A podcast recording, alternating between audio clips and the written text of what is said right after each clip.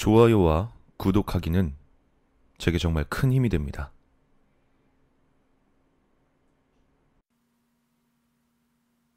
삼 년 전 여름 많이 무더웠던 날이었다.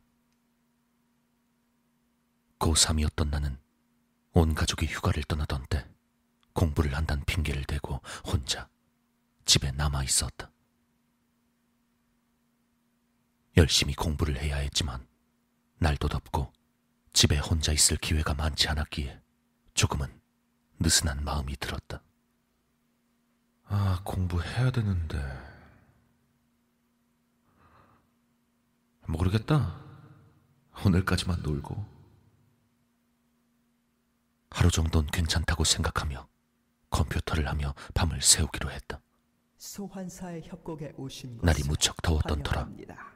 에어컨을 조금만 키라는 부모님의 말을 무시하고 에어컨을 빵빵하게 틀어놓았다. 그렇게 컴퓨터를 하다가 보니. 슬슬 몸이 으슬으슬해지는 기분을 느꼈고 너무 오래 켜놨다는 생각이 들어 에어컨을 끄고 다시 자리를 잡았다. 그런데 정말 날씨가 더웠던 터라 금세 집안이 후끈후끈해졌다.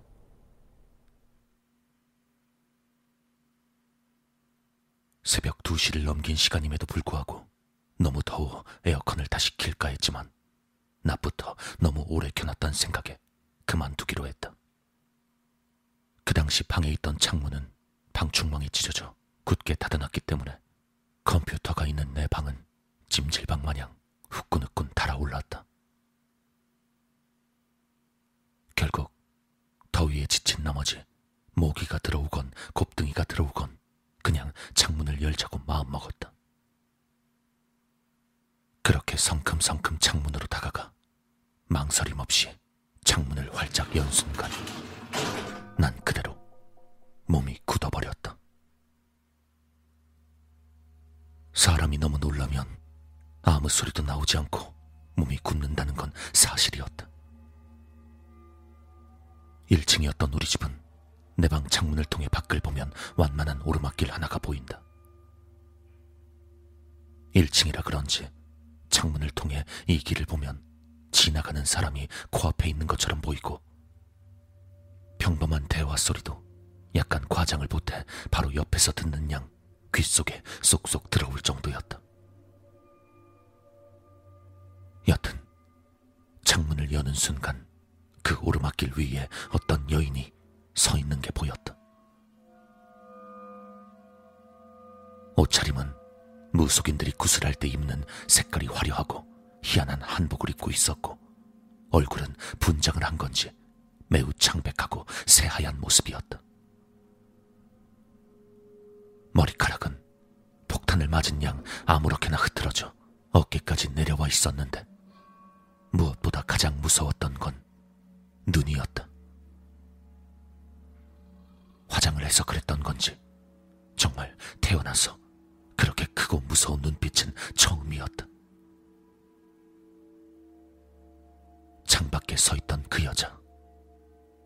창문을 여는 순간 정말 어떻게 눈길을 피할 틈 없이 확 눈이 마주쳐 버렸다. 정말 그때는 내 모든 장기가 떨어져 나가는 느낌과 함께 온몸에 소름이 돋았고 몸이 굳어버리고 말았다. 그렇게 몇년 갔던 몇 초 동안 눈을 마주치다가 정신을 차린 나는 그대로 소리를 지르며 거실로 도망가 TV를 켜고 이불을 덮었다. 그 끔찍하기만 했던 더위가 싹 사라지면서 온몸에 소름이 돋는 것이 그렇게 공포에 떨었던 건 생전 처음이었다. 놀란 가슴을 진정시키고 점점 마음이 가라앉으니 새하였던 머릿속이 점점 생각들로 채워지면서 이런저런 생각이 들었다. 그 기괴한 모습에 귀신이라고 단정 짓고 있었지만 너무 선명한 모습이나 그래도 뭔가 이질적이지 않았던 분위기를 보면 그냥 미친 여자이거나 강렬한 복장을 한 무속인일 수도 있었다. 그 존재에 대한 정체가 궁금한 것은 둘째치고 무엇보다도 가장 궁금하고 소름 끼쳤던 건 모습을 한 여자가 어째서 새벽 2시가 넘은 시간에 창 밖에서 우리 집을 바라보고 있었냐는 것이었다. 그렇게 온갖 생각을 하다 문득 떠올랐다. 창문. 너무 놀란 나머지 활짝 열어둔 창문을 닫지 않은 것이다. 아까 말했다시피 방충망은 뜯어져 없었고 1층 높이라 맘만 먹으면 너무도 쉽게 창문을 통해 집 안으로 들어올 수 있었다. 공포에 질리니 정말이지 온갖 상상이 다 되었다. 그 여자가 창문으로 들어오면 어떡하지? 아니, 이미 들어와서 내가 방에 다시 오기 기다리고 있으면 어떡하지?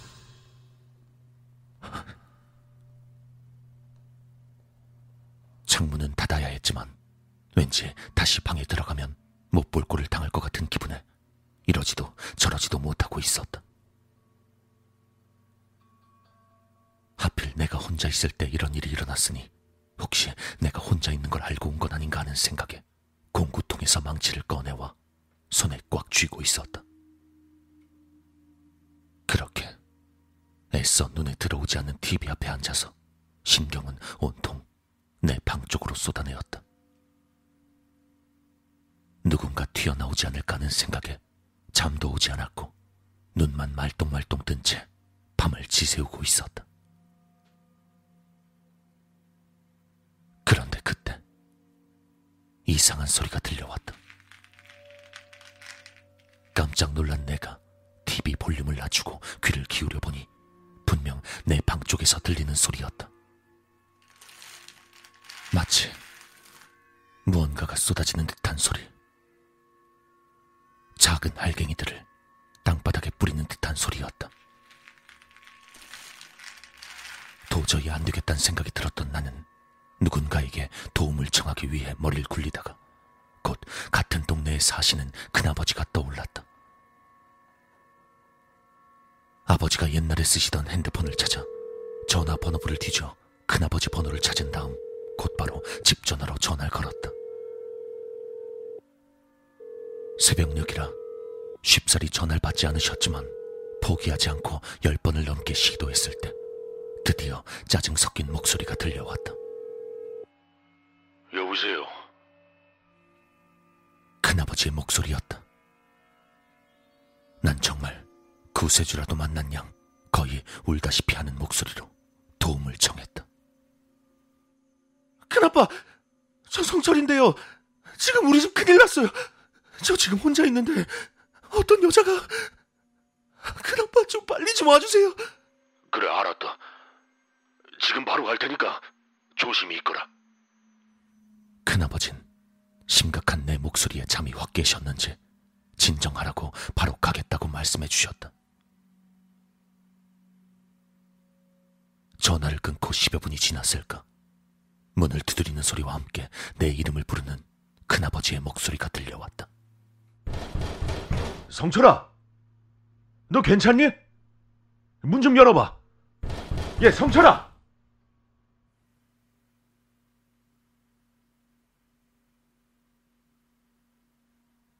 정말 그때만큼 기뻤던 순간도 없었던 것 같다. 난 곧바로 문을 열어드렸고 막 잠에서 깨신 모습으로 큰엄마와 큰아버지가 들어오셨다. 놀란 얼굴로 무슨 일이냐고 물으시는 두 분께 여태 있던 일을 대충 설명해 드리니 곧바로 큰아버지께서 내 방 쪽으로 향하셨다. 큰엄마와 나는 약간 겁에 질려 뒤에서 큰아버지가 방에 들어가시는 걸 보고 있었는데 방에 들어가신 큰아버진 갑자기 헉 하는 소리를 지르시면서 뒤로 몇 발자국을 물러나셨다. 그러더니 내 쪽을 돌아보며 말씀하셨다. 저 여자냐? 큰엄마와 큰아버지가 계셔서 용기가 났던 난 조심히 방에 들어가 창밖을 바라보았다. 그리고 난 다시 한번 정말 깜짝 놀랄 수밖에 없었다. 그 여자가 아직도 창밖에서 내 방을 노려보고 있었다. 정말 놀랐지만 한편으로 안심이 된 것이 일단 귀신은 아니란 확신이 들었다. 큰아버진 다시 창문 쪽으로 가서 그 여자에게 큰 소리로 물었다. 그, 그 당신 뭐요? 그 여잔 말없이 큰아버지를 노려보고 있었다. 큰아버진 약간 움찔하시는 것 같았지만 굴하지 않고 이어 말씀하셨다. 아니, 남의 집 앞에서 지금 뭐 하는 짓이야? 똑바로 말 안 하면 경찰 부를 거야. 그렇게 5분 정도 여자를 몰아세웠을까? 그 여잔 뭐라고 중얼거리며 획하니 몸을 돌리곤 가버렸다. 정말 황당하고 어이가 없어서 돌아가는 그 여자의 모습을 멍하니 바라보고 있었다. 나 참, 별 미친년을 다 보겠네. 야, 방금 저 여자가 뭐라 그랬는 줄 알아? 큰아버지는 고개를 저으며 우리에게 말씀해 주셨다. 자기가 우리를 도와준 거라더라. 나 참, 그게 무슨 말일까 생각하던 그때 큰아버지께서 내 방 여기저기 흩어져 있는 것을 보고 말씀하셨다. 아니 근데 성철아, 이거 소금 아니냐? 확실히 방 여기저기에 하얀 소금이 떨어져 있었다. 아까 나던 소리는 그 여자가 창 밖에서 집 안으로 소금을 던지는 소리였던 모양이었다. 그렇게 그 여잔 사라졌고 우리 셋은 이게 과연 무슨 일일까 하는 궁금증에 날이 새도록 이야기를 하며 여러 가지 추측을 해보아도 결론을 내기 힘들었다. 여튼 그렇게 두 달 정도가 흘렀고 그 일이 차차 머릿속에서 잊혀질 때쯤 큰아버지가 동창회에 다녀오시더니 나에게 이런 이야기를 해주셨다. 성철아, 그 내 동창 중에 무당 일을 하는 애가 있거든. 오늘 동창회에 나왔길래 저번에 있었던 그 일을 이야기해 주니까 글쎄, 걔가 갑자기 눈빛이 확 변하면서 하는 말이야. 그 다음 말을 듣고 온몸에 소름이 돋았다. 그 여자가 아니었으면 네가 죽었을 거라는구나. 그 무당 친구가 말하길 우리 주변엔 항상 가지각색의 귀신들이 자리를 잡고 있거나 근처를 서성거리면서 돌아다닌다고 한다. 그 중에 95% 정도는 사람에게 해를 끼치지 않는 녀석들이고 나머지 5%만이 해를 끼치며 그 중에서도 극히 일부가 정말 위험한 귀신인 것이다. 이런 존재들은 개인적인 원한과 관계없이 기가 약한 사람들에게 해를 끼쳐 저승길 동무로 삼으려 한다는 것이다. 이러한 질 나쁜 귀신이 그때 당시에 내방 창문 쪽으로 들어와 내게 해를 끼치려던 걸 그 여자가 붙잡아 두고 있었다고 한다. 소금을 뿌렸던 건 귀신들이 소금을 싫어하기 때문이었다. 그 여자가 아직 신께 정성이 부족하여 그 잡귀를 쫓아내지 못하고 붙잡아 두고만 있었는데 그때 우리 큰아버지와 큰어머니가 오셔서 그 세 명의 기에 눌려 그 잡귀가 겨우 도망갔기 때문에 그 여자가 떠난 것이다. 아마 그렇지 않았다면 그 여잔 날이 셀 때까지 그러고 서 있었을 거라고 했다. 그러면서 하는 말이 분명 큰아버지와 큰어머니 중 약간의 신기를 가지고 계신 분이 있을 거라고 말씀하시며 안 그랬으면 그 잡귀는 쫓아내지 못했을 거라면서 정말 무당답게 모든 상황을 꿰뚫어 보듯이 이야기해 주셨다고 한다.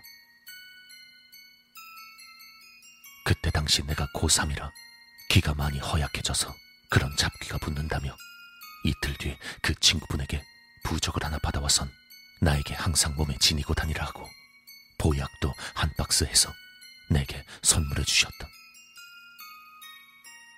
그 사건은 그 뒤로 간간히 이야기거리로 남게 되었고 이젠 웃으면서 말할 수 있는 사건이 되었지만 아직도 의문인 건 그 여자가 어떻게 잡귀의 존재를 알고 그 자리에 나타났는지다. 정말 그냥 우연히 지나다가 그 잡귀의 존재를 본 걸까? 그렇지만 아무리 무속인이라고 해도 평소에 그런 무서운 모습으로 다닐까? 그건 작정하고 귀신을 잡으러 온 복장이었기에 조금은 의구심이 든다. 여튼 그 여자가 어디서 갑자기 어떻게 나타났는지는 아직도 명확하지 않다. 3년 전 사건이지만 아직도 선명하게 기억에 있는 건 아마 그 여자의 모습이 정말 그 당시에 충격적이었기 때문일 것이다. 그래도 정말 그 무당 친구분의 말처럼 구해주신 거라면 한 번 만나서 고맙단 말을 꼭 전해드리고 싶다.